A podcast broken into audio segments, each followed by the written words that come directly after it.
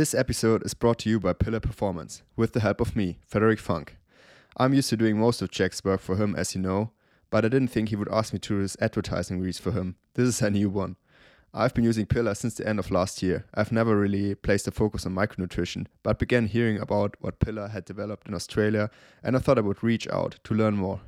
I was impressed with the level of research and discovery their team is doing in relation to micronutrients and performance helping to solve for sleep, recovery, immunity, energy, and inflammation. All things important to me, but things I hadn't really been focusing on. I'm a big fan of my sleep, as those who watch my YouTube channel know. So when my Oura data showed me the increased performance from taking the triple magnesium, I became completely obsessed. I also have been using the Ultra Active in the morning with my breakfast for increased energy throughout the day, and the Ultra Immune C has helped me avoid illness this season. It also tastes delicious. To get 20% off, use the code HTT20. It's working worldwide and the code is also available on the feed. I'm so excited to bring you a brand new mini series of the Triathlon Hour called The Coaches. What I've done is I've picked 12 of the world's best triathlon coaches and split them up into pairs. I've then asked those pairs to catch up over a coffee and have a conversation about triathlon training and coaching. And the most important part, I've recorded those conversations so that we can all be flies on the wall listening to two of the world's best triathlon coaches have a conversation as if we were there. The first pair is the coach of Jan Frodeno, Anne Haug, and Lucy Charles Barclay, Dan Lorang, and he's joined by the current Ironman World Champion winning coach of Chelsea Sodaro, Dan Plews. Let's go.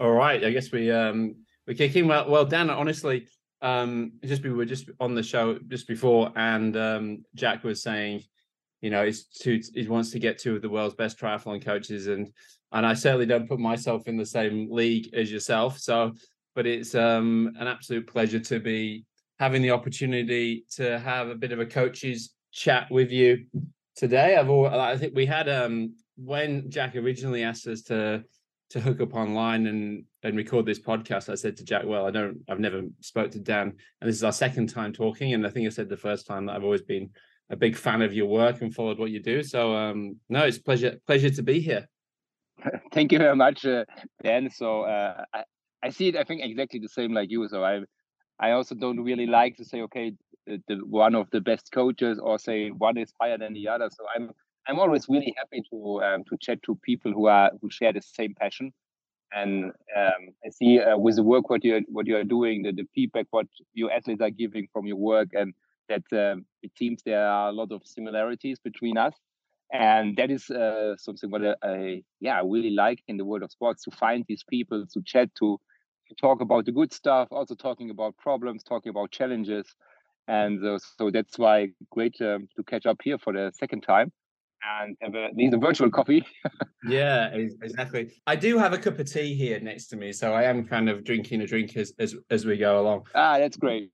yeah, exactly. One of the one of the questions that um, Jack tried to guide us with a few thing, a few pointers, and he said, you know, is the is the competition between coaches, you know, and I think I think like we all we all like I think we are quite competitive, but I think we're just we're competitive for our athletes, right? Of course, we want to see our athletes coming out on top and um, but I think we're. I mean, I have um, I have ch- chats with um, Bjorn Geesmann as well, and Jim Vance, and and now fortunately yourself. And I, it's it, like you say, it's so good to um, to share information because obviously nobody knows it all, do they? But having said that, we did I did get one over of you at the um at the St. Moritz not not St. Moritz the um the challenge championships because Aaron just finished in front of Freddie so I will take that that's that's about the only time. So I guess I guess where where where to begin? I mean, I think when we chatted before, um, one of the things that we we talked about, you talk, talk, told me about, is how your coaching has changed over time, and and it's and I think we both agreed that we, we both feel that coaching as you as you get more mature, you become a bit more philosophical with the coaching. Do you feel like that, particularly with like in Bora Hands and whatnot? You, you're now in that kind of more managerial role, and you know, as you described it, you're trying to create a performance environment. Is that also something that you try to create within the tri- triathletes that you coach? And if that is the case, how do you do that? Because obviously, in Bora Hands, you're seeing them all the time but then I guess you don't have as much hands-on um, hands-on with the athletes like Jan and Annie and Lucy and whatnot. Yeah, it's a really good point. And um, yesterday uh, evening, I met uh, Louis Delahaye, also um, quite a famous coach in triathlon and cycling, and we had dinner together. And uh, also, he told me, for example, uh, there are a lot of good trainers outside, but, but um, for personal best or for world class um, results, you you need to to be a good coach and yeah there's a there's a difference between trainer and coach and um, i think like i said in when you see the athletes on a daily base or when you have a lot of contact with them in person i think this is something what for sure easier because seeing people interact with them seeing their reaction on what you tell them is um, much more easier than having them just on the phone or on a, on a i don't know video call. But i think think this kind of guidance and guidance i don't mean only the, the training plan but this kind of mental guidance. So one thing is the training plan and the second point is that the athlete is 100% convinced that what he's doing or she's doing is the best way to go and will also bring her or himself to the, the goals. I think this is also some, uh, one part of coaching. It's explaining it's yeah selling is perhaps a bad word for it but it's um, an athlete need to have trust in you and in your work. And uh, in my situation like you mentioned it i don't have the possibilities to see my athletes on a daily basis. I see them i don't know two try uh, two or three times a year. What is not good i don't say that's a good thing but it, for me it's not possible to do it in a different way. But what, what is here important is that they have the feeling okay we have a concept we have an idea. When we fail then we say okay what can we learn from it? And we talk about it and we continue to move on. So it's not just a training plan but it's really the the whole stuff around. And for sure coaching could uh, be much more that, like that because it could also be what is in the personal life going on um, the, all the mental stuff etc uh, etc et and there i have to say with my triathletes i have also some other people involved in that team because it's always a, a teamwork when i work with athletes so the physiotherapist, the psychologist, the the wife, the husband, um, whatever it is, because I cannot fully deliver that part. Um, that's why we split it. I would say, not that we say this is your part and this is my part, but it just happens. And my part in coaching and uh, being a trainer is setting up the training program, explaining, giving the confidence, and guiding athletes towards hopefully their best possible uh, result. That's how I see it, and uh, I, yeah, we talked already last time, and then you also have really interesting views on that because, like you said, this also changed in the, in the when I came from university. I thought, hey, the right training plan, right training zones, and then we go, and that's what it needs. But I see now over years that it's much more like that, and uh, yeah, I am. I think it's quite uh, interesting also to hear your view on that. Yeah, it's a real, it's a real interesting one. I, I was actually I was interviewed um, by a Swiss newspaper um, yesterday. I'm actually actually in Switzerland right now, and one of the things that they asked me was, you know, what what some of my things I believe in in coaching, and of course, you know, I, I went and told them about specific, you know, demand demand driven training and working on working on areas of the physiology that need some work. But one of the other things I said is that since I've been in in Switzerland, I've been seeing Chelsea and Jan pretty much every single day. And now, you know, I've been with Chelsea now for nearly a month.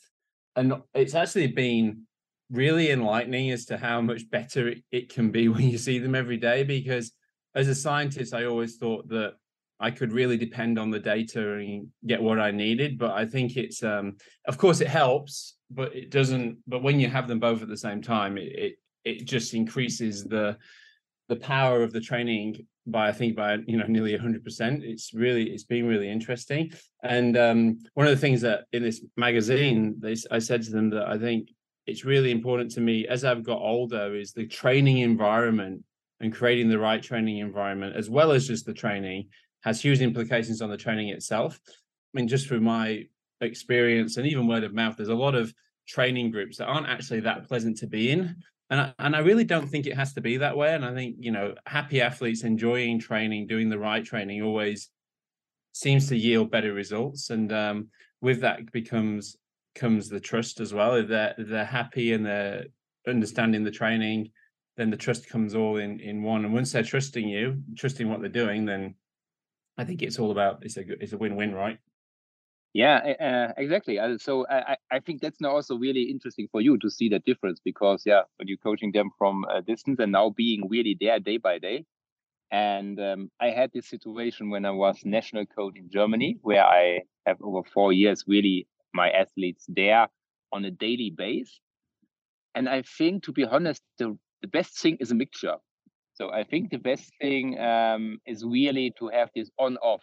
So uh, really, yeah. like like you did it now, for example, having this training yeah. camp together, being uh, two weeks together or whatever it takes, uh, and then going back again in their own environment, especially when the athletes are already a little bit, um, yeah, older. Let's say with young athletes, probably better for them to be there uh, every day. But with mm-hmm. um, older athletes, they have their life, they have their partners, they they also don't want to be every day with the coach. I think so. Um, I think to have this mixture is really an, a good thing. And if I could really choose for it, then that would also be my way of of coaching individuals.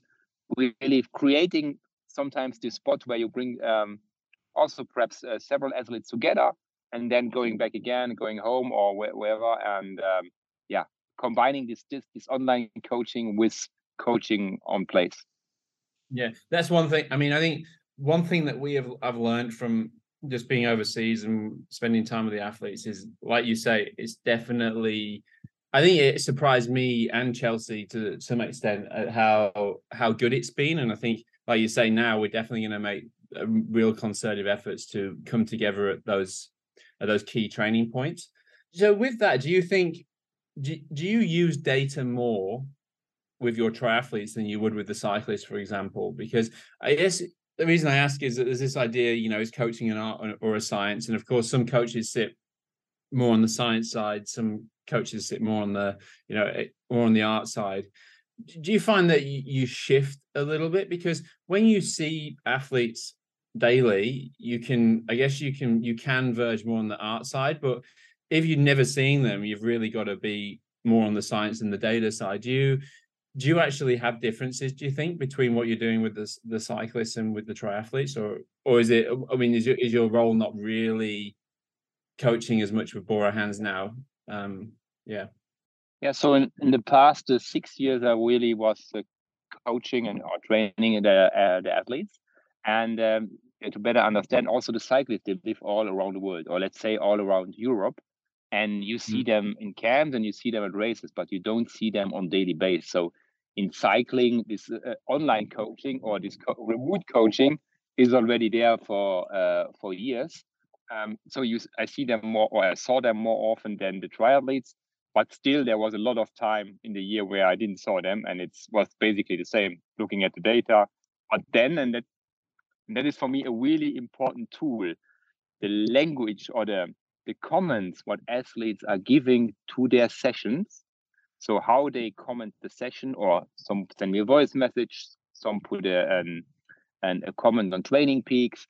Uh, then also the frequency when they send me messages. So basically, uh, how they behave in that communication. There is a lot information for me in in that. Yeah. Because when you know your athlete already, you really can get a lot out of it.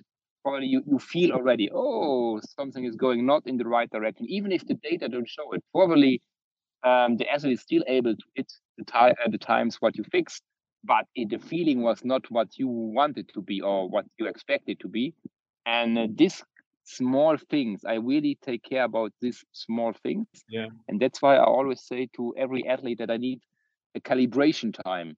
So a, a mm. time where uh, where I have to see, okay, how is the feedback from the athletes? What do I expect from the session? How do I expect the athlete to feel during the session?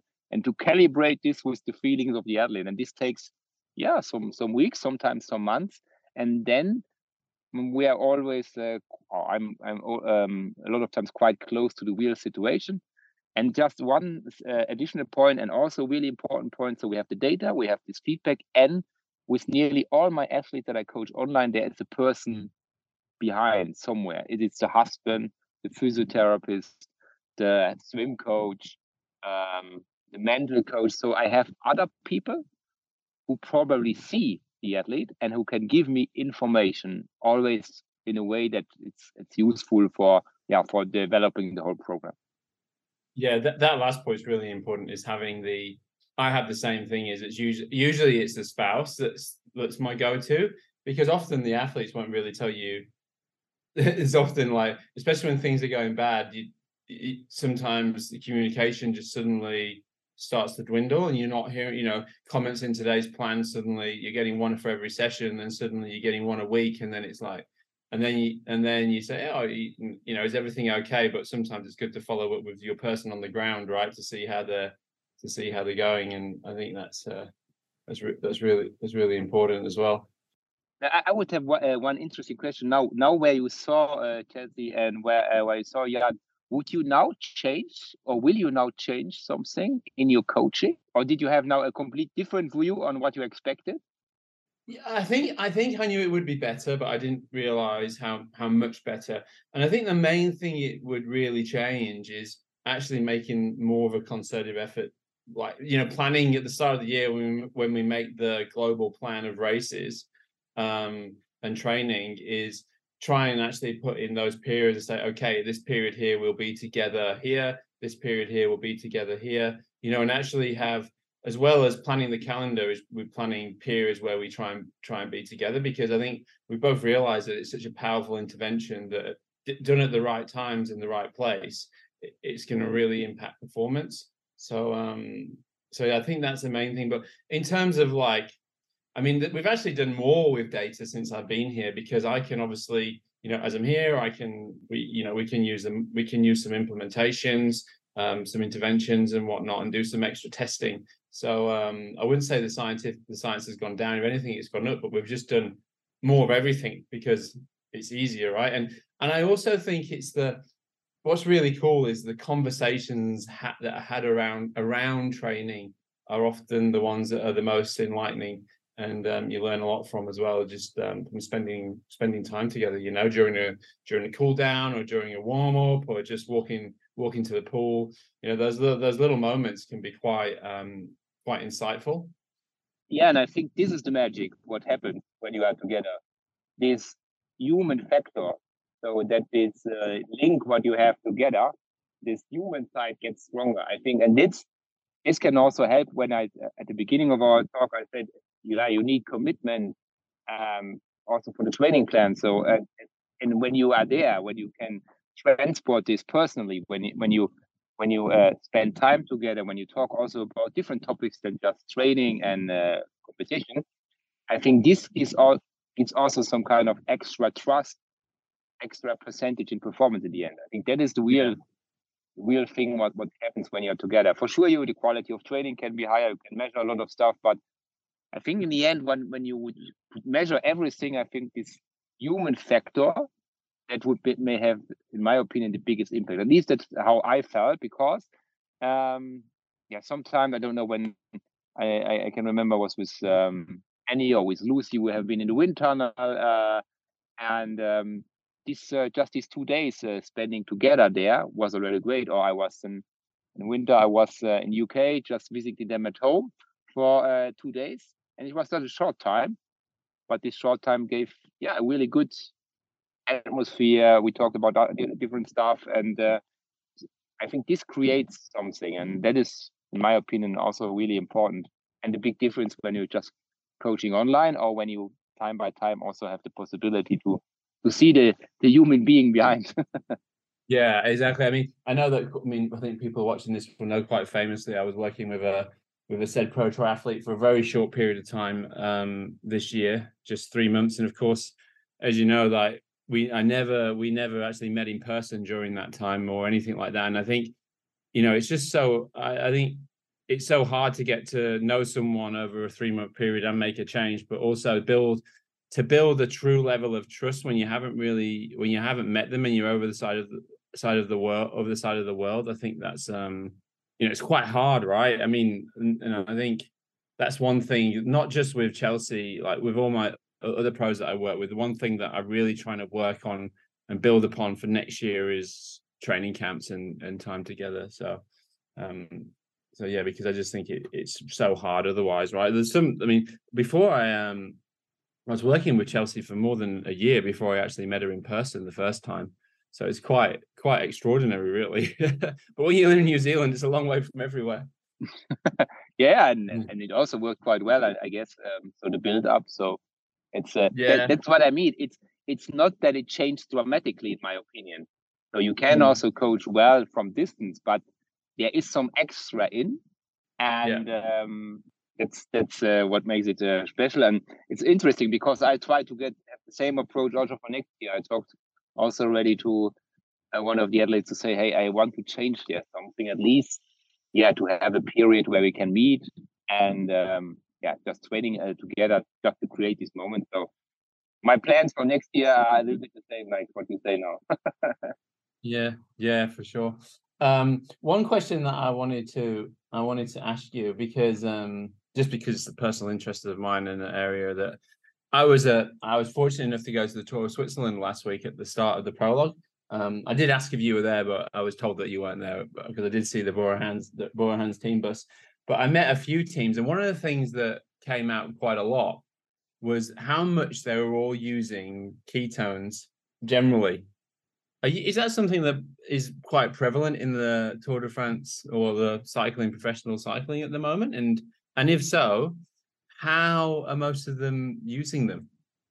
Um, yeah, so in cycling, it's a little bit, or not a little bit, it's a difficult topic because I don't know if you followed the news in the last two years about it.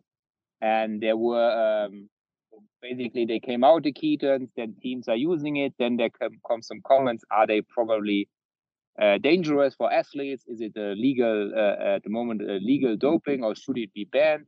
What are the long-term effects. And there's also an association calling MPCC. And when you are a member as a team of this uh, association, you even say that you don't uh, suggest to your athletes that uh, they take ketones. Oh, right. Wow. Um, so basically, it's see like uh, something, oh, we don't really know what happens. But yes, it's um, it's spread in the peloton. I would not say that everybody is using it, and I think it's really a, a different. Um, so there are different kind of using it. Also, um, a little bit linked to the price, uh, I would say. Yeah. Um, I I know a standard. I know a standard uses that people that teams are using it for recovery, for example. Yeah. Uh, after the race, I know that some teams using it for during the race or somehow in the middle of the race. Uh, mm. So there are really different approaches. I also know people who use it basically on a daily basis, and there are also some studies coming out. Um, so it's really a big mixture. Yeah, and uh, it's also not a secret in our team. Um, so we don't we don't say we do it like this or like that. It's more if an athlete sees a, benefit in ketones, we talk about it, and at least we can um, help him to to look what is the scientific base at the moment and uh, what what could be a product to use. But it's not that we uh, so as a team we don't provide them. So because we are also a member of that association. I don't know um, i think that you are basically more uh, more in that. I think so the first time when uh, i heard your name uh, was always linked to low carb and um, yeah. to ketones and to all that stuff. So that was the first time when i got in contact with yeah. uh, with your name and uh, where I said, okay, who is that guy? And then, it's, it's, interesting. It's interesting that um, I always say that, like my, you know, my my actual my main area of work is in heart rate variability, but you know that that's not as interesting as people the low carb diet and ketones. So people seem to click onto that, but I actually my actual main area is in in exercise physiology and, and specifically heart rate variability. But um, just to finish up on on the ketones, yeah, I mean, it is an area of interest of mine. But because we were with um, Breitling, which is um, Jan was Jan's one of Jan's sponsors, so we actually got behind some of the teams, and I was talking to some to some of the the coaches, and the you know Jan said, "Oh, Dan's a sports scientist," blah blah blah.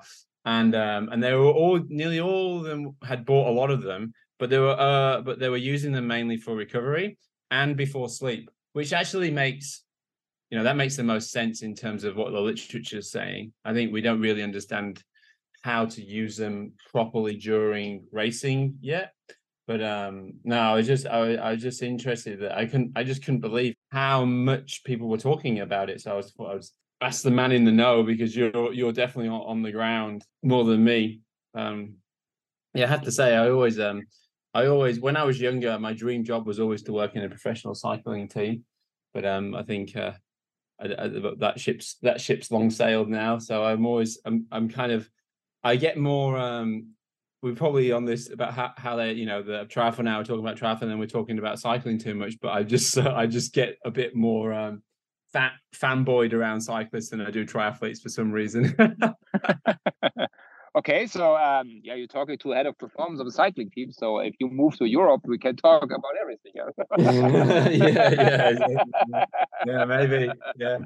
No, I, I, I, I think I know how you how you feel about it because it's also a little bit um, the same with me. So I'm also I'm I'm passionate about cycling. I'm passionate about triathlon. I would not say I love one more than the other, it depends a little bit. You have two different worlds, but in the end, the sport. So it's always endurance sport, and mm-hmm. um, so that's why I'm really, um, uh, really thankful also to my team that I'm still allowed to to be part of the triathlon world a little bit, to still yeah. coach some athletes and uh, be in contact uh, with them, and not not just focusing on one thing. I think this classical thing, just being in cycling, uh, to be honest, I think then that would not be, yeah, would mean enough I think there's enough work to do that for sure, but uh, not really fulfill me. So for me, yeah, having this both uh, uh, both worlds or different sport that makes it uh, really interesting. I, I, guess the same like uh, like you have it. Yeah, and I and I also think it it definitely makes you into a, a more well-rounded and better coach. And you know, I think if you have a strong understanding of exercise physiology, you know, you could really you can really coach any any sport really. I think, and any sport that's kind of individual and and physiologically based, there's great crossovers between you know, what you learn in one sport will always cross over to the next. I mean, I think it becomes a bit hard if you're trying to do like cycling and and like Premier League football, for example. That becomes a, a little bit tricky, but like you know i've i've worked in um i worked in rowing for eight years. I still work with the women's kayak program. And you know working in these sports which i know absolutely nothing about was really good. And I, I, had to learn about the sports. I had to learn the physiology. I had to learn the determinants of success in those sports. And i think it makes you um a better coach overall because you don't just accept that this is the way you, you train because people have always trained this way you know? If you've never been in that training you kind of question a little bit more and i think that's really beneficial. Have you have you done triathlon yourself dan? Did you start off as a triathlete yourself competitive or? No i played nine years soccer and then i did cycling because i had some knee issues and yeah. um, i did cycling on a yeah semi-professional level and then during my studies uh, i I also did triathlon, but this was really basic. Uh, there I met Annie, uh, so in one triathlon course uh, from the university. And that's how we came together for as coach and athlete. And um, but I never did it uh, like you, for example, on uh, yeah on that level, on that performance level. So um, that was on one side for sure not not the best because I cannot tell somebody. It, I know how it feels to do an Ironman. No, I don't know because I never did it. But and that is i think something good is or i see two good things in it one was i know what it means going to training camp i know what it means getting um yeah having a hunger flat in training going to the limit get, getting dropped in a cycling race coming to the limit going in bad weather training on the road so all that stuff is what i know so i, I know when you come to your mental limit uh, and to your physical limit and the second point was because i didn't have that history myself I try really to listen, to listen carefully to the athletes, what they tell me about their feelings, about what they think, about how they see competition. So really learning from the athletes, also learning from coaches who have been athletes themselves. So I was quite really attentive to this, and I'm I'm still also when I entered the cycling team in the end of 2016. I was before one year in the cycling team more like a scientist, but otherwise I had not really experience. And then I suddenly I had to coach eight World Tour cyclists. And um, okay, coaching a climber probably is quite. Uh, you can imagine it's a little bit more like triathlon, perhaps, uh, pure endurance space. But when it comes to a sprinter, it's a little bit different. And uh, for sure, I could not go to the sprinter and say, "Hey, yeah, for sure, I know how it feels going the last 500 meters or 200 meters, and you feel like this and that, and you have to do and this and that." No, I have to get the information from the athletes, from the sport director, looking at videos, and um, and I, I, also never tried to to play their game in front of the athletes. So they knew, okay, he was never a professional, but he tried to understand us. And on the other side, his strength is the science, is the knowledge, is the yeah, the, other uh, data. So that's how how I always had good relations. Hi, we're Luke and Beth McKenzie, the co-founders of Wyn Republic. We're also former professional triathletes. You can't be too modest. This is supposed to be an ad. He actually won nine Ironmans in his career. Well, you won an Ironman when our daughter turned one. That's pretty solid too. Okay, let's rewind. In 2013, when Luke came second at the Ironman World Championships, he was one of the first pro triathletes to focus on aerodynamics. He wore a sleeved aero tri suit in the race when pretty much everyone else was still sporting sleeveless tri tops and budgie smugglers. In the end, though, I think your trucker hat became more well known than your aero suit. Until six years ago, when we started Wyn Republic, I was passionate about aerodynamics and performance gains in textiles. And I was passionate about style and function. I wanted to call the brand Airoo because I'm an Aussie. Get it? I quickly vetoed that. Fortunately, we landed on Wyn Republic, named after our first daughter, Wyn, but also in the spirit of winning. Our flagship logo is the California Bear and the Australian Southern Cross, a blend of our heritage and a reminder that our brand is built on family and passion for this sport. So please check out the slipperiest and sexiest tri suits and cycling gear on wynrepublic.com and keep listening for Jack's Triathlon Hour discount code. Okay, so I'm super excited to bring you all a 15% off discount code for WynRepublic. That discount code is TTH15. I've been using WynRepublic basically since they started. I saw them as the first tri suit brand that made aerodynamic, comfortable suits that also looked amazing. They changed the game, in my opinion, for triathlon suits and I honestly wouldn't race in anything else because my non negotiables in a race suit are exactly that that they're fast, comfy, and look awesome. I also use their cycling kit every single day and have done for about three years now. And something I love is that it's made by Luke and Beth, who were both Ironman champions. And I mean, look at Luke, he was a second place finisher at Kona. They were amazing professional triathletes who understand exactly what we all want in our triathlon and cycling kit. That's what led them to start the brand because they they saw that what they do now wasn't in the market. So they were the first people to do it, and in my opinion, are still the best to do it. So head across to Wyn Republic's website and use the discount code TTH15 for 15% off your entire order. I think athletes just look for you to have done something yourself. You know, you, I think if you have an understanding of what it's like to train 20 to 30 hours a week, I think I think that's enough because even at rowing, I think I had uh, just because I was from a triathlon background and I trained myself quite a lot. I think it really helped um, get a bit of respect from the like the rowers straight away. Um, I, and I don't I don't think it necessarily has to be in that sport, but I do think you have to you have to get it a little bit. You know, you you have to understand what it's like to live and breathe the life an of an athlete. If you haven't really done that, I think it can be it can be quite hard to truly truly un- understand. Um, so with with like obviously the cyclists, and I know that you know coming from the a German German sports science background, um, you know we talked about this last time a little bit the the Mader principles and VLA max, and obviously like VLA max is massive, but much more important to uh, Tour de France cyclists, for example, for example, particularly if they're sprinting, right? Um, so for those who don't know what VLA max is, it's basically the rate of lactate accumulation, but it's linked highly to anaerobic capacity and, and sprinting. Do you, have you brought any of that stuff across into your Ironman triathletes? Because I'm just super interested if you if you look at that area or like VLA max in Ironman triathletes when you consider it's not really a key a key area. And if so, do you bring it in at the start of the season and and try and pump it up and then bring it down before racing? Do you do you do any of, of that kind of thing with your with your professional athletes? Um, so basically, with the cyclists, after four to five weeks when they are uh, back in training, we are doing um, performance tests where we also, yeah, check where where do we are where do we are with the metabolic profile, so with the VO2 max, with the VLA max, and uh, then we we had our own field tests to um, yeah to basically check how is the development of these values over the season.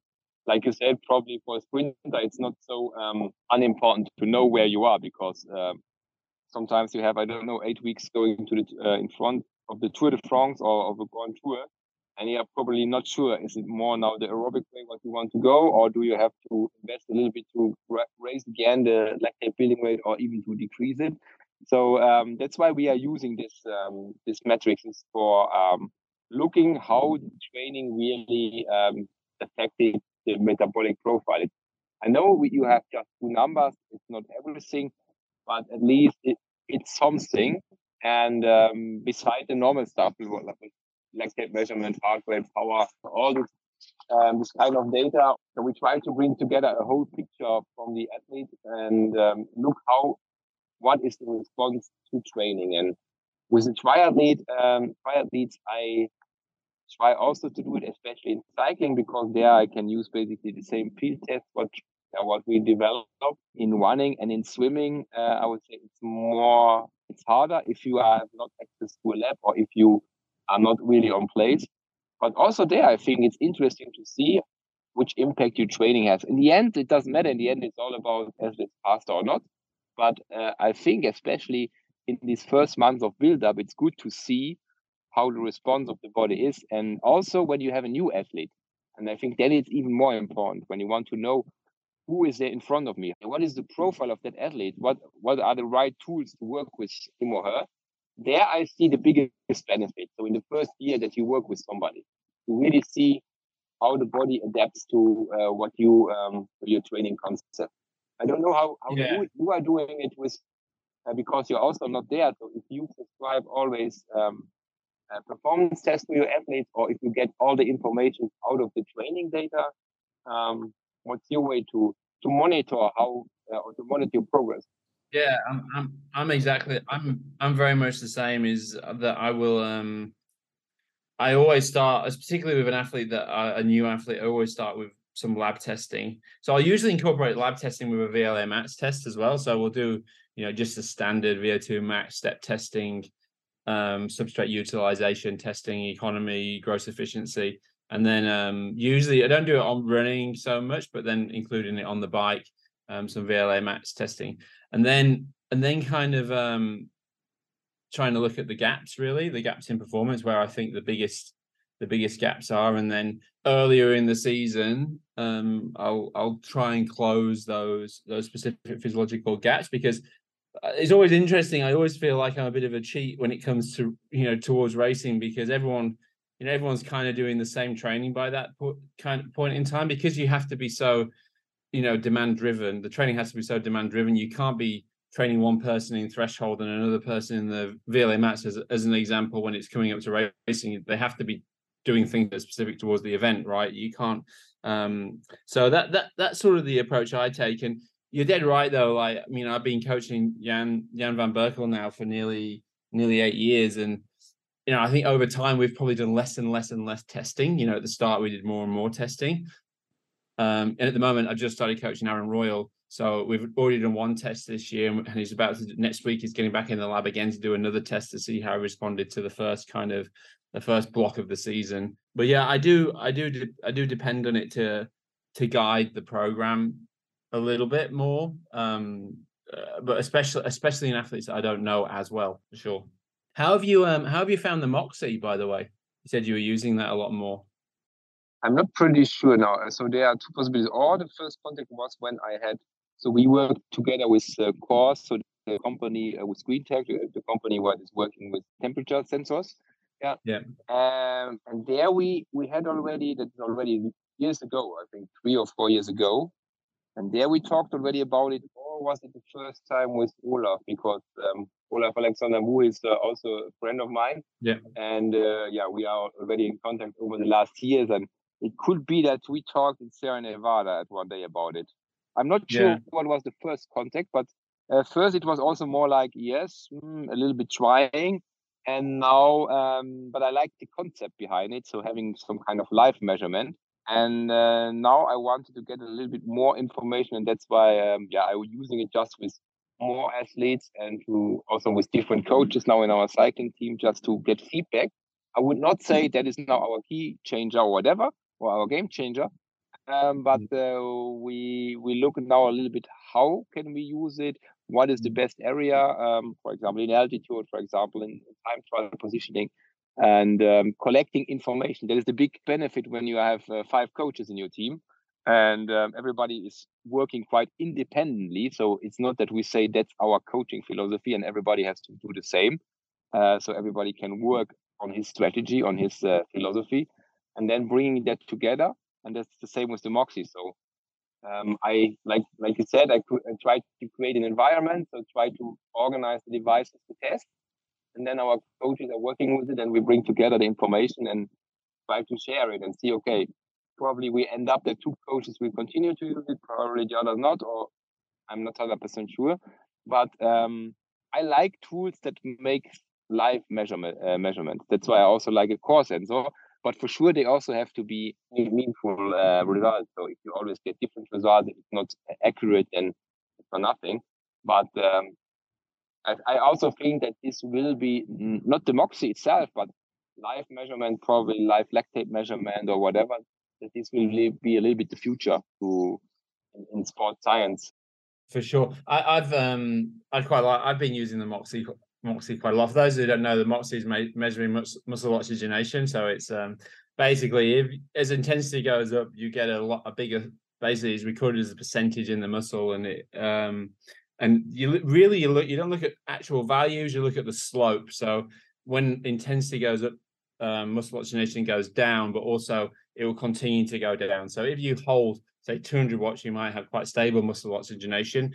But as if you um, if it becomes quite a high intensity, it will it will come down over the course of time. And yeah, I mean, we, we were using it quite a lot when we were in in St. Moritz, and we were finding it quite useful to really hone in on the like the Ironman intensity and looking at the slopes over longer efforts. And um, I mean, the the numbers the numbers itself can be quite variable, but I mean, it, it doesn't really matter. It's the, the slope that you look at. I I just need to figure out a way to show the slope in real time because that's actually the number that you want. Um, and we also use the core sensor. Chelsea's also sponsored by VO2 Master, so we've been doing some pretty interesting stuff in resting metabolic rate and training loads and stuff in that space as well. I mean, the um the world of wearable technology is just out of this world, but unfortunately, it's it's almost a I don't know about you, but it's a full time job keeping on top of the data, right? If you really want to get into that that stuff when you got the core sensor, the VO2 master, the Moxy, heart rate, lactates. Um, just managing the data is almost a full time job in itself. Uh, absolutely, good point. What you mentioned there, and uh, at some point you come also to your limits, and I think then you also have to be restrictive and say what is really helping you, and what is just nice to have. Also for the athletes, because for sure you have athletes they like to work with 10 different sensor and when one sensor is not working they stay calm and they use the next one but you also have athletes who get really stressed yeah just by using all the technology and i think then as a coach and there comes now i think one of our jobs to really say okay look with this athlete i use five tools with this athlete i'm use three tools because if i'm using five the negative effect is much higher uh, and with the other one i can use eight and i can even try something new one So their athletes are really, really individual. And in the end, um, I try. I'm happy with for every device that I uh, that I'm not using, because that makes it more simple. Like you said, um, it makes it just um, easier to handle the data. But if I see or think, okay, we need that device because otherwise we we are missing something, then for sure we are also using it. But um, yeah, the, the, the more forward the technology goes, the more workload you have here. And here is a little bit my hope because everybody talks about artificial intelligence. And I think, and I'm pretty sure artificial intelligence will not replace coaching, but uh, on the other side, it will probably help yeah. to manage data yeah. and to give you uh, more time to take care about your athletes. I think that would be a really good um, working together between te- technology and and human. Yeah, exactly. And give you, you know, actually just point you, give you some, uh, uh like do some learning itself, and give you give you some insights. I mean, the, some some data is just really. I mean, like for example, the Stryd Foot Pod. You know, I have my athletes wearing the Stryd Foot Pod often, but we're not doing any. We're not doing any training on power running. Like I'm not saying run at 350 watts for 10 minutes or whatever, but it just provide it's just so simple because it goes on the foot you don't even know it's there it links to your watch and then you have respective data if you want to look at it and then you can compare you can go back and compare runs and heart rates and stuff and i find that really useful but it's always hard to convince someone to put something on all the time to you know like put on because even just putting on the moxies st- sticking it on your leg for every single session we just use it for key sessions is it you know when they're training that much it can become become quite burdensome you know? So um do you are you using i mean obviously you talked about um olav who's you know really setting the driving the way forward in terms of you know coaching particularly on, on the men's scene at the moment and he you know the norwegians are really famous for using lactate in their training and and seems to be they seem to be using it all the time. I don't really know fully how they use it, but I'm thinking it's something to do with intensity regulation. Are you using a lot of lactate in your training? Um, yeah, so lactate we are using quite um, quite a lot when when we have training camps, um, mm.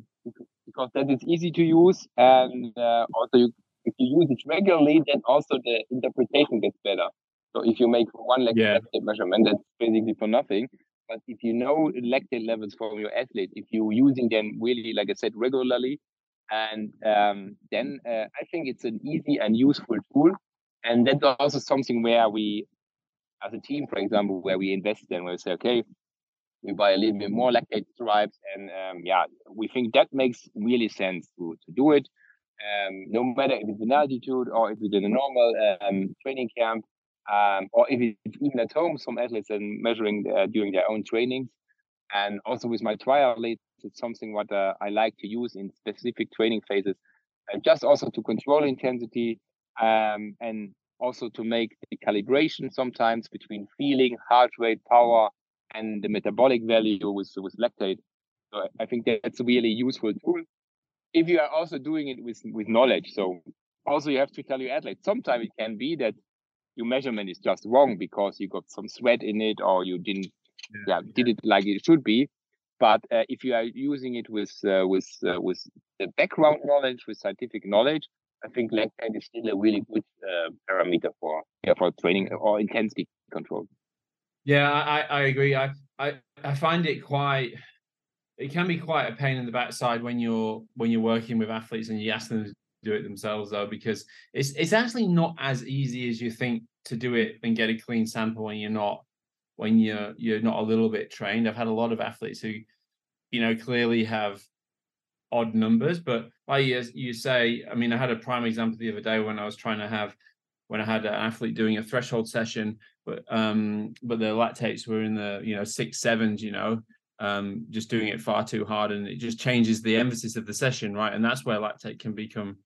really powerful. And also, we have used it a little bit here whilst, whilst we've been away overseas as well, um, particularly after some Ironman specific sessions, you know, just to kind of check just if it is in the right spot. Because obviously, if you're saying, okay, we think this is kind of an Ironman pace run, um, and then you take a lactate at the end and it's 4.5, you know, it's probably um, not quite there yet, you know. So I find it quite helpful for that as well. But like you say, you've got to um, you've got to have regular measurements and the more the more you take it the more useful it, it becomes for sure exactly the more you take it also the uh, influence for example from uh, food for example on lactate uh, and all that stuff you just get it when you when you use it really uh, regularly and and there was also an an eye-opening talk when I, I talked with uh, Olav and I ask him, yeah, uh, how often do you take lactate? And then he tells me, yeah, I, I think we are do, doing 1,000 measurements uh, yeah. per year with one athlete.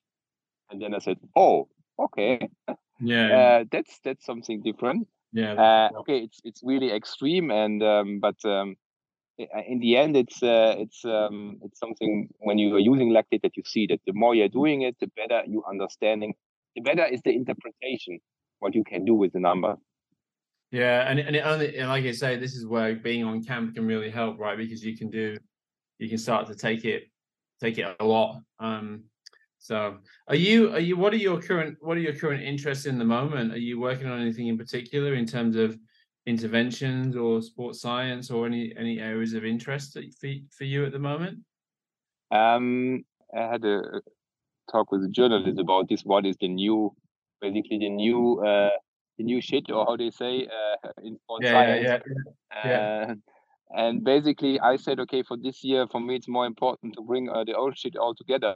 Yeah, to, to, be really to be really on the top of the game of that. So um, that's why I would say not hundred percent. Uh, no, not no. I would say no.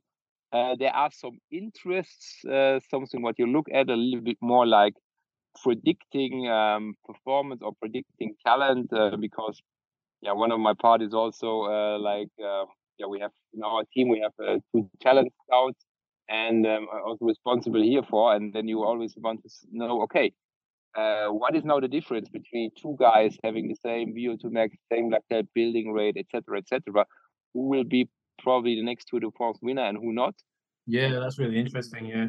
Uh, so thinking a little bit in that direction. Yeah. Um, for sure, it's also good if you don't know it for hundred percent. Um, but um, yeah, at least if you, uh, it's you have not unlimited money, so you have to see okay, where what can we do, what where can we invest, who do we give a chance, and so it is a little bit a topic uh, about um, yeah, let me say genetics and all that stuff. Yeah, what is going on there? But it's uh, it's not that uh, I it, it takes 24 hours a day of my uh, of my uh, working life. It's more like yeah. something where i read some stuff about it and something where i look a little bit where how the developments are there and uh, what you can get out of it. Also to probably can you see something to have a better training? So can you see there can you see something in your i don't know in your dna to get the right training methods for for that person or some stuff like that yeah, that's re- that's really. I mean, one is we don't I hope if we if we can predict it too well, it'll make racing quite boring, wouldn't it? Really? Um, if we... no, exactly. That's why. Yeah, no, hundred percent. Um, yeah. yeah. So I I really like that idea of, I you know there's there's a lot. I, I got sent some uh, an athlete that I was that I did some that I helped the other, other day. You know, they did one of these genetic reports and you know the genetic genetic reports it pinpointed the sort of training that they would adapt to. But I just I just don't think we're there yet. You know, I just don't think. I just think the epi like the, that kind of gene, looking at your genes and seeing what training you would respond to. I, I, I think it's really interesting, but I'm not sure. I mean, when I was with, in rowing, we we did a lot of stuff. Uh, we looked at like anaerobic and aerobic contributions to 2K, you know, and there was massive differences. You know, you'd have some some would have like a 40% anaerobic contribution over a 2K row, some would have like a 20% contribution over a 2K row. So we were I did a little bit of work looking, okay, the, the people who are more anaerobic over a 2K, does that mean they need more aerobic work? Or but we I, I just came very stuck to try and find what what works because I'm not I'm not really sure that you necessarily always have to train the weakness. Sometimes I think it's actually good to train someone's strength a little bit more. Um, uh, but I'm super interested in in that in that space. I I tried to have a master's student look at look at it, but it just was so difficult to match athletes. You know, doing the same time over 2K, for example, in in rowing, but having different contributions.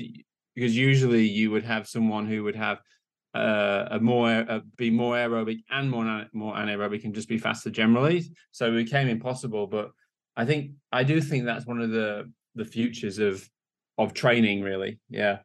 Yeah, I think the more specific.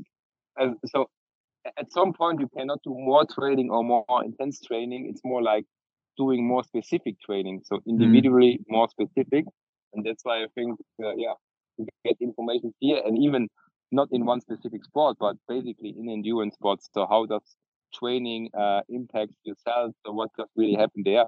The more knowledge you have, the more uh, precise you can design after your, uh, your training plan. Yeah, one of the things that I'm I'm doing a bit of work on at the moment is uh, actually published a paper in SportsMed on it. Is this idea of um, athlete durability and looking at how thresholds change over time. So, if for example, if you're if you're tested in the lab and you, you say your threshold power is 340 watts, is is that how long does that threshold power stay at 340 watts for? Because if you do a five hour ride, for example, uh, is your is your VT2 is your threshold power still 340 watts at the end of five hours? No, it's probably a little bit less. So we're looking at some ways to try like it's the same as what you said before is bringing all the sh- bringing all the shit together is using all the wearable data in real time to try and predict how a threshold's changing over time and we've we've actually just been about about to publish a paper hopefully that looks at ventilation rate so i'm quite interested in ways to measure ventilation in real time because what we found is that um, ve so the amount of air basically you're breathing out for those i know that i'm not saying i'm not saying that for you dan i'm saying that for people who are listening that don't know um, stays the same. But um, tidal volume and free um, and breathing rate increases so I mean, but people, I mean, in the in the one, people that we tested, you were seeing like five percent reductions in VT one over a two hour ride. So um, that's something that I'm we're working on at the moment. I'm quite trying to push forward, and hopefully in, at some point build it into some kind of application. You know, because you can get like um, some interesting vests that can measure um, ventilation rate and and ventilation is much more responsive than heart rate, for example. So I think it's such an interesting area of physiological monitoring in real time, and it'd be, you know, obviously totally non-invasive. Yeah, what do you see as the best tools? Because you say uh, for sure it's non-invasive, but um, uh, because you have, I don't know, you have watchers who say they can measure it. You have a Whoop band, you can uh, wear a mask. Uh, what what do you see as um, as really convenient uh, for using? I think um, something in a heart rate strap that's actually able to measure ventilation rate. Mm-hmm. Um, you know, that can maybe a strain gauge in the yeah strain gauge in there. There was a there was a company there was a company and I totally forgot the name of it that had a, a shirt that measure ventilation rate, but it's a subscription based thing. Um, so I, I think there's also another company um, that we had it when I was working for America's Cup Sailing there was um there was a heart rate strap. It was a, called a BioHarness that measured ventilation rate as well. So it is possible to do, but it's just um I, I, we just don't know how how accurate that is. You can measure ventilation rate for ECG as well, actually, but again, it's really hard to do. It's it's it's quite accurate at rest, but um it's not accurate um when you hit really high ventilation rate. So that's the part of the problem. So anyone listening to this who knows a bit about that kind of thing, yeah, just flip me a line because I'm quite, yeah, I'm looking into that space. Yeah, and put me in CC, please. yeah, exactly. We should make our own email address called Dan Squared, and you can just send to um, just send directly to both of us at the same time. Yeah, exactly. Yeah, we create one account. Yeah. yeah, yeah, for sure. For me, interesting because I know yeah, I, I know some of the athletes what you're coaching, but what are the professional athletes that you are coaching at the moment? Um, because I'm not really sure. Um, so there's Aaron, Aaron Royle, um, um, Chelsea, Jan van Berkel, and I'm still coaching Javier Gomez, but we're we've had a bit of a rough. I talked to you about this last time when we talked when we talked offline. Uh, we just had a bit of a rough time of injury, but it's been uh, I'm still helping him and in, I'm still trying we're still trying to get back and we we still hopefully have aspirations. So they're the yeah four four professionals and um yeah as you know professionals take up a lot of time right particularly when one of them is a world champion. Yeah, no that's uh, that's true yeah. But uh, but with Javier you have then coached him one to one because he was also living in New Zealand for or not? Yeah, he does. So that's quite handy. So um, his wife's um, Kiwi, so during the New Zealand summer, I'll see him more. But then, um, but then in the and then he's back in Spain for the summer, the European summer. So, ah, okay. Yeah, it works quite well. So during the summer, we'll see him. But yeah, it's been a it's been a really complicated one. We you know, I think we have a lot of trust with each other. We've we've only actually ever done one race together, but uh, yeah, and we're still we're still working through a, a, few issues. But we're yeah, he's he's on the road to he's on he's on the road back hopefully, and we'll um hopefully see him racing in um, in the in the next season or the or end of the season. We'll, we will have to see. Yeah, on, short distance, he was so a massive athlete with with really great performances. Yeah, free, freakishly talented. Like like some of the like we had a we had a really good run. Like I started coaching him and and we had a brilliant run in the lead up to what was going to be Utah, the World Championships in Utah, and it, it, honestly, I've never seen anything like it. The things he was doing in training, but then unfortunately, he got COVID just two weeks before, and that put, and then it was wow. being one thing after another with that, and and I, you know, as you know, it's like I was absolutely devastated. I think I think my wife my wife says to me often, and, and you'll probably feel that you'll probably feel the same, is that she said, um, "Are you sure you really want to coach professionals? Because it's it hurts. It, it really hurts when things don't go well, you know. And and um, I think it's something I don't know about you. I take it just as hard as the athletes do, but um, it's just professional sport. The lows are really low, but the highs are really high, right? Um, so I don't know if you've actually if you really had that many lows though, Dan. Oh yeah, for sure I had them. Yeah, yeah. So uh, I, I I can remember. So uh, one one low was uh, for sure uh, with Annie when we we talk about Olympics. Olympics basically after the swim, everything was already over because she was too far behind, and mm. we had a great preparation. Everything was set up for a good result. It should be yeah, a really a good end to her short distance career. And then basically, yeah, all all went wrong. So that was really like a a hard moment. And then for sure, um, also several injuries of athletes. Um, um, I don't know from Annie, from Jan, from uh, Lucy, from uh, also some other athletes. So injuries is for me uh, even worse than uh, a bad result in the competition. Yeah, injuries are injuries. Injuries are hard. You cannot sleep. You think about it. What did you wrong? Was the load too high? Should you do it different? Because yeah, as a coach, we also have responsibility. Yeah, so it's not that uh, it's like oh okay good then we wait and then we go on. No, it's it's responsibility. It's also a matter of trust. Um, and so that's for me always really hard. So uh, that's uh, the number one what is the hardest thing. So when athletes get get injured and then yeah if, if they cannot perform at the competition uh, it's the same. You you you feel bad the whole day you have a bad mood try to get out of it. Um it's uh, like my wife probably would say also the same like your wife so is that yeah, really good yeah. for you or... this is really good for you yeah. i mean i mean we, we've especially like we we've um with Javi, uh, you know, you I think I think as a coach you have to take accountability, right? And you have to question what you're doing. You can't just, you know, if you don't do that, you're probably not doing. You, there's no evaluation going on with your your behavior, right? So, I mean, talking of Achilles, I was I was racing. Um, I was supposed to be racing Roth next weekend myself, and um, yeah, I had a I had the Achilles, my Achilles, and I haven't I haven't run for two weeks now.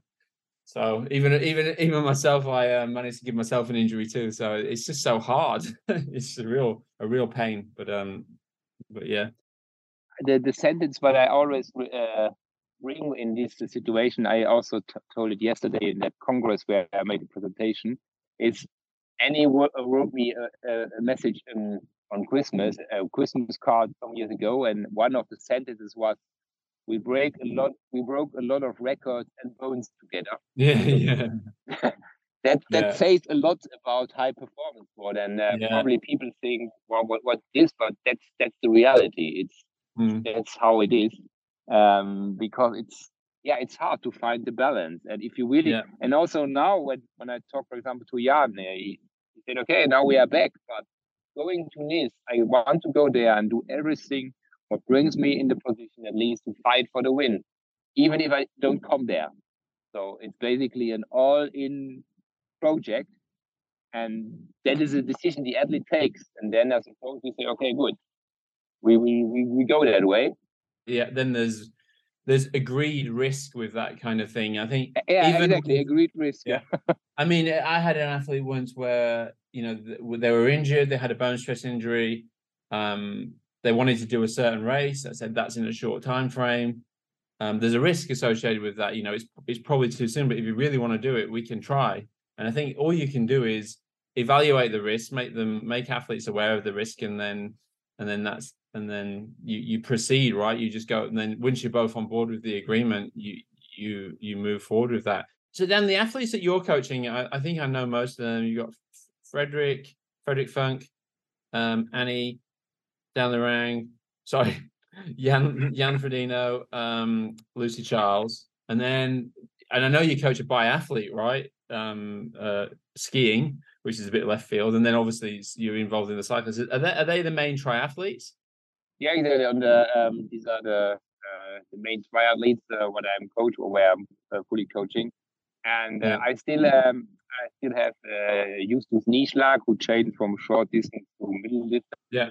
Uh, where I coach now also for uh, a long period already, and um, yeah, so that's uh, that's it. And like I say, with the cycling, it's enough. Uh, it's it's good. I can do this. I can manage this. But um, what my uh, feeling is uh, is that I want to change this a little bit in the direction also to spend some time with them, and that's uh, yeah on my agenda for for next year to see how can I uh, can, can I manage this. Do you find that you naturally like? i mean, do you of all the pros that you coach, do you do you feel you're quite equal with the way that you communicate and spend time, or is is it just, or do you find you're spending time you spend more with certain people? Or, I mean, in my experience, naturally falls a certain way, right? You just naturally. Some athletes like more communication, some athletes don't like that much communication, and then of the athletes that you've been with together longer, you probably need less communication with as well. I would, you know, I, I generally find. And, and that's exactly the situation. So you, you you sum it up quite well. It's the same for me. You have athletes who who are searching for more contact and they get it. So uh, in my um, in my philosophy, the athletes always dictates how much contact he wants to have or she wants to have. Um, Yeah. For sure, if I need any information, I get in contact and um, I get it. But um, you have athletes who, who, who write you every day. You have athletes who send you, like I said, a voice message twice a week, or some who, when everything going going well, even uh, once a week. Um, that really depends. And normally, the closer the competition comes, the better, the more contact you have. Yeah. So you, um, because then it's then comes more the coaching aspect and not only the training aspect. Yeah, yeah. and um, but it's really it, it depends. From for me, it's important that the athletes know okay when they want to um, to uh, reach me, they they they reach me, or I will come call them back as soon as possible, and they get the message and they they get the info what they need. Um, but but it's not that I tell them, hey, you we have to speak now every day or every second day. It's yeah, yeah. they are I, I have nearly all my athletes are are um, yeah uh, uh, experienced athletes and that's why yeah they have their own life they have their environment so they don't need me for the for the um I say to solve the the daily life problems they they, they need me as a, as a as a sports coach yeah Yeah, it just it just naturally it, I, I found the same. It just naturally naturally falls falls that way. So um, so you're gonna be you I'll be seeing you next weekend in Roth, hey Dan. But you'll be you'll be there as Yep. well. yeah I, I will be there I will be there Sunday uh, Saturday and Sunday uh, that is one of the uh, few few moments where I see uh, uh, my athletes and uh, where I see a triathlon competition. So I will be there, and I'm already looking forward to it. Yeah. So probably we can there have a real coffee together. Yeah, well, we might might even have a beer. That how that might be better. A big a big German beer and a sausage. I forgot I, I forgot what those um what are those big German beers called? Mass, Yeah, they have one of those. mass. Big jug of that. Yeah. Uh, if I drink this, then we the co- conversation is uh, immediately over because I basically just drink alcohol when, when we win something or when there is really a big party. So I don't know. Uh, When I got married, then I drink something to uh, Yeah. to uh, celebrate. But for the rest, Yeah. not so. One liter of beer, I think, then game over. Well, maybe maybe after the race, you'll you hopefully will we might have a bit of time. I mean, you have Annie racing, I have Chelsea racing, so both of us can't be drinking a beer for winning, but Okay. you know, I'll drink I'll drink one anyway. Both want to see their coach drunk, so okay, they will for sure it will Yeah. be a fast race. exactly, exactly.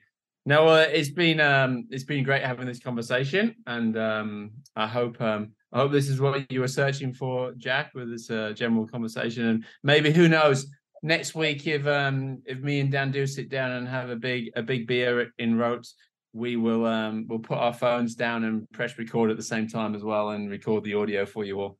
Yeah, probably a good idea. It might, it might not be that great a conversation though. it might not be as coherent as this one. yeah. okay, no, it was a really pleasure then um, to speak uh, with you about it, about the topics, and uh, I'm looking already forward to meet you person then. And yeah, Cool, man. we stay in touch and see you next week. Yeah, see you next week, man. Right, okay. Ciao, ciao. Bye. Ciao, ciao. I've been using precision fuel and hydration basically all year now. I was just so sick of not having my nutrition nailed. I'd get this sporadic upset stomach like all the time. There were long rides where I'd finish and my gut would just be no good.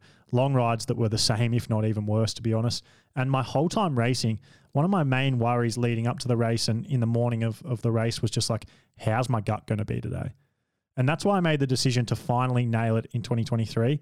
And so I tried basically every brand I could find. And after testing everything for a few months, Precision was by far the best brand I tried. Like, by far. I never have an upset stomach. I find their products subtle and easy to get down. Um, so yeah, I reached out to them and said, "Hey, like I love your product. I've been using it for a few months now. It's the only it's the only brand I want to use. Will you support the podcast?" And like, luckily they said yes because if not, um, yeah, I, I don't know. I'd be really, like, I'm just so happy that I get to bring bring like the news to everyone and and provide a discount code so that you can try it for yourself. So I'm I'm really stoked about that. My favorite products from from them are the PF90 gel or the PF60 drink mix, which I've been experimenting with lately and really love. Um, both of those I use on the bike, and then the PF30 gel for long runs or run sessions. And the PF 1500 electrolyte tablet, I just use all the time. I use it in the mornings or the night before long training days. Same like with, with the night before and, and the morning of like um, really hot training days where I've got a bit of training on. And I always have it on on like the swim deck for my swim sessions. Um, if you care about your training and, and you want to dial in your nutrition t- too, just trust me. Go and try Precision Fuel and Hydration, and you'll be like me, and you, you just won't go back. You won't use anything else. Use the code HTT23 for 15% off your order at checkout.